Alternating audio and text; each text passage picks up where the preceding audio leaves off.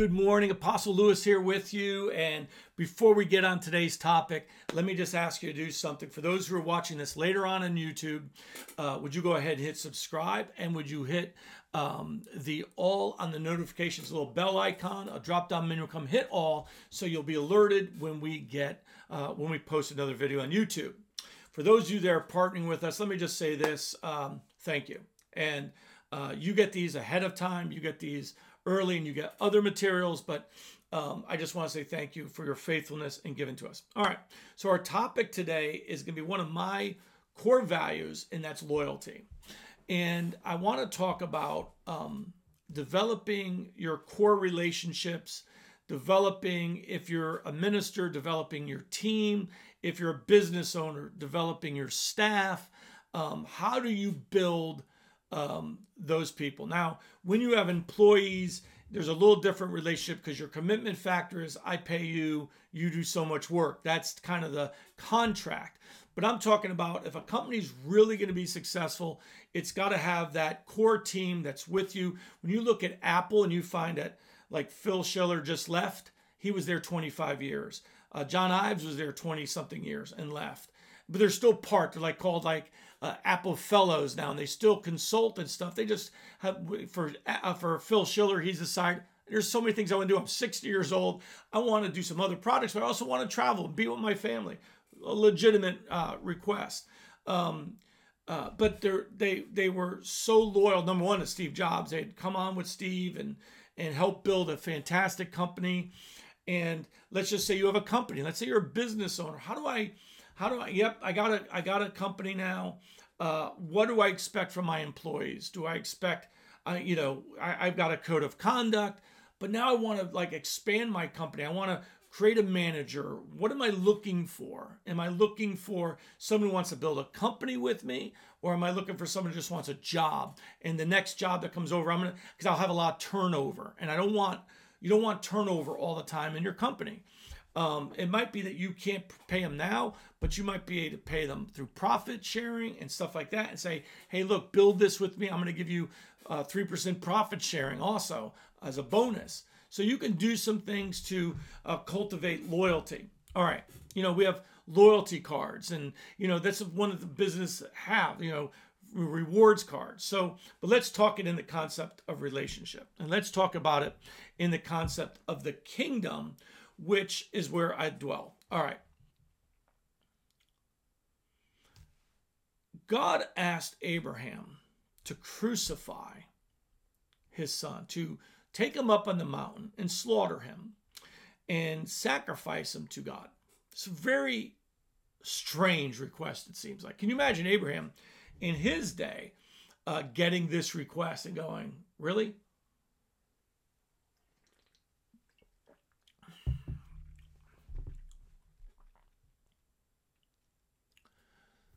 But Abraham is faithful with it and actually goes up the mountain. You know the story. Goes up the mountain and goes to slay his son. He's getting ready to, to kill him. And uh, God speaks to him and says, Stop. And there's a ram in the thicket. And he pulls him out and sacrifices the ram. Now, I want to talk to you. Number one, why was it legit for God to ask um, Abraham to do that? Well, the theological answer is God is God. So God has the right to every life on earth. They belong to Him because He created it. It's just like, um, um, you know, if uh, let's get a kind of um, Elon Musk makes a Tesla. If that Tesla comes off the factory floor and it's not perfect, he can crush it if he wants. It's his car. Now, once it's sold to someone else, he can't, but it's his car. He created it. The owner of that car, when he pays for it, if he wants to crush the car, he can't. Why? He owns the car. That's the theological side. Now let me give you the relational side because that's the one Jesus's relationship. So let's let's look at the relational side of this um, ask of God. Abraham, offer up your son, who the promise is through. And we go, well, he could have rested. It says Abraham was sure that God could have resurrected him. But that doesn't sit there and go, what was what's on God's side? Here's why God, it was legitimate in relationship, not just theologically, but in the relationship, it was legitimate. Because Jesus was already crucified from the foundations of the world. God had already offered up his own son. Therefore, in relationship, he was not asking Abraham to do anything more than he himself was willing to do. That is covenant. Covenant is not 50 50. Covenant is I am fully committed to you, you are fully committed to me. It's not he haw. You know, I've had leaders who thought covenant was temporary, thought covenant was as long as they were there, but then they could leave. It's not covenant. Okay. And I don't demand that people make covenant with me, but they need to understand the difference of covenant versus the difference of um, an assignment. Okay. And covenant is you're not going to have 50 hundred of these covenant relationships. You're not. Number one, let's call it our spouse. That would be first with God. And does this does this play out? Jesus commands everything from us. Jesus commands us to be perfectly obedient. He doesn't tell us not to be. He says when we sin, there is an advocate, but he doesn't sit there and say, go ahead and sin. he commands holiness because he's holy. He's separated himself from sin he commands us to separate ourselves from sin. Why? Because he has done it to, for our benefit. We are now to do it for his benefit. It's covenant. Jesus offered himself. He says, If you love your life, you will lose it. But him who loses his life for my name's sake gains eternal life. It's an exchange. Covenant is not me and you are in this 50 50 to make 100. We are in this 100 and 100. You gave everything, I give everything. That is covenant relationship. God in relationship. So let me just kind of put in practical terms. I can keep going over the God side. In practical terms, when people ask of me beyond what they're willing to give back, in other words, in relationship, they want me to be totally committed to them, answer their phone calls, answer their questions, blah, blah, blah. And let's just put it this way they don't show up when we're doing so. I, I had a relationship one time where me and this man were talking about starting a prayer room in Jacksonville and doing meetings in Jacksonville. We were going to support each other. And I had made the, his first, he had done one once a month, three meetings. And I had made every single one of those. But the fourth one, I had to get up at 4.30 in the morning. I had gotten up 4.30 in the morning that day. And it was started at like 7 o'clock at night. I was tired. And I, I skipped the fourth meeting. And a week later, we were having coffee, and he goes, Why weren't you at the meeting the other night? I said, Man, I was exhausted. I had to get up at 4:30 the next day. I had gotten no sleep all day. I was really tired. And I just couldn't make it because I had to work the next day.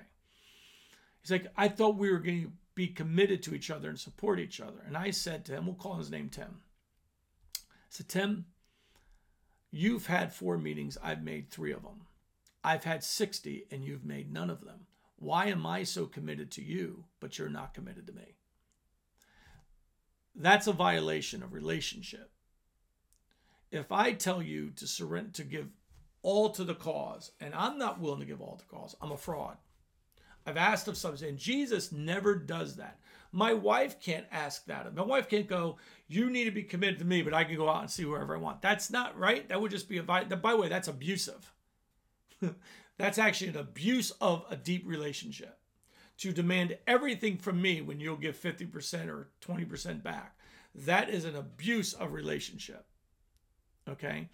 And so it, it's really important to understand that. This is why I make my time available to my spiritual sons and daughters. And and they'll often say, I was going to call you, but I know you're busy. No, no. I'm not too busy for you. I'm not too busy for my natural kids. I'm not too busy for you. I'm available. So it's it's covenant relationship, and so that's you have to be loyal to that. By the way, the word salt, when you know you know how much I love salt. The Arabic word for salt uh, comes from the word, word loyalty, and so you know you're worth your weight in salt. Was like this guy's really faithful. This guy's really good. He is so worth. Now salt was a commodity that was highly important. Matter of fact, uh, in the book of Ezra, uh, the uh, they got their supply of salt from the king, and I, I, can I can look it up in the uh, I got it in my notes in the Bible, but it actually was the word. It says they get their supply from the king. The word supply was their salt, because salt was something you could preserve food with. You could actually trade. It was actually something you got paid in salt. It was a very high commodity. It was like gold in, in some aspects. It was very important in the times. It's important now. You need salt in yourself. Jesus said, have salt within yourself. Be loyal. Because if you're not loyal, if you're not committed, you lose flavor. You're just like everybody else. And so that covenant relationship is so dear to me and so uh, important to me that it's not always to everybody else, but it is to me. And I cannot, and my, my, my friend Andre in Barbados says to me, you cannot be, you're, you're so high on the loyalty factor that if you get people around you that are not equally loyal to you, it's going to be a problem. So, like, I've, I've had people and I love them, but they come and go, come and go. But they want a position. They, it's like we're their holding spot. And, and I can't do that. Like, I'm giving everything I have for what we're called to do. I need those around me to do the same thing. That's covenant. And and that means, hey, look, I think about what I'm doing. I'm thinking about them 24/7. I'm thinking about my, the people. I'm thinking about how I can better everything for them. They need that that that same. You're not to have this like in a church of. It would be nice if you had a church of a thousand. They were all thinking that way. Not going to happen. You know, it's just not going to happen. And um, you know what people people often try to do is they try to call a church for help when they don't even know the ministers of the church, and they want the church to to like, okay, I'll drop everything for you. And the church they go, well, you, Christ would. Well, call Jesus. you know, I have other relations. Just like I can't violate my relationship with my kids for someone, uh, for just anybody. My kids know my position. They know my job. They know my work. They know my calling but at the same time, I have to be more, you know, if not more, I have to live it out before my children, and that I'm a covenant guy and stuff like that, and that that is really important. Uh, loyalty. Uh, we'll come back to this another time. Uh, I just really want to share this with you on uh, this video um, to really understand why sometimes you're in relationships. I did this, by the way, go to lewisdcn.com. I have a thing called a relationship wheel. It's a free download that you have different levels of relationship. And sometimes we're trying to take someone here into this level of relationship and they're not that committed and we're going to get burned by it. Um, I get ministers um, who uh, who will call me. Oh, I love to come to your church. I I don't know them, and they're they're they're like, oh, you know, uh, I'm going to be in Florida. I like to come to your church. I don't know you because I have a, a meeting uh, every week doesn't mean that's a holding place for you. Build relation. Listen, many ministers, build relationships, not just contacts. Build relationships. You know, if uh, there's so many ministers out there who preach, um, um, you know, Jesus is not a religion; he's a relationship, and they stink at relationship. they stink at it, and so we need to be people of our word. We need to be people that understand relationship, give our all for the people around us. Um, and and and we have the right to demand because I'm giving all. This is what I'm demanding in our relationship. But that has to be voiced, has to be talked out. So I hope this ministers to you. I'll do another one on this, maybe just private for uh, the partners. Uh, where we'll talk maybe step two, how to establish covenant relationships and stuff like that. Love you. And God bless you, and you have an amazing day. Amen. Bye bye.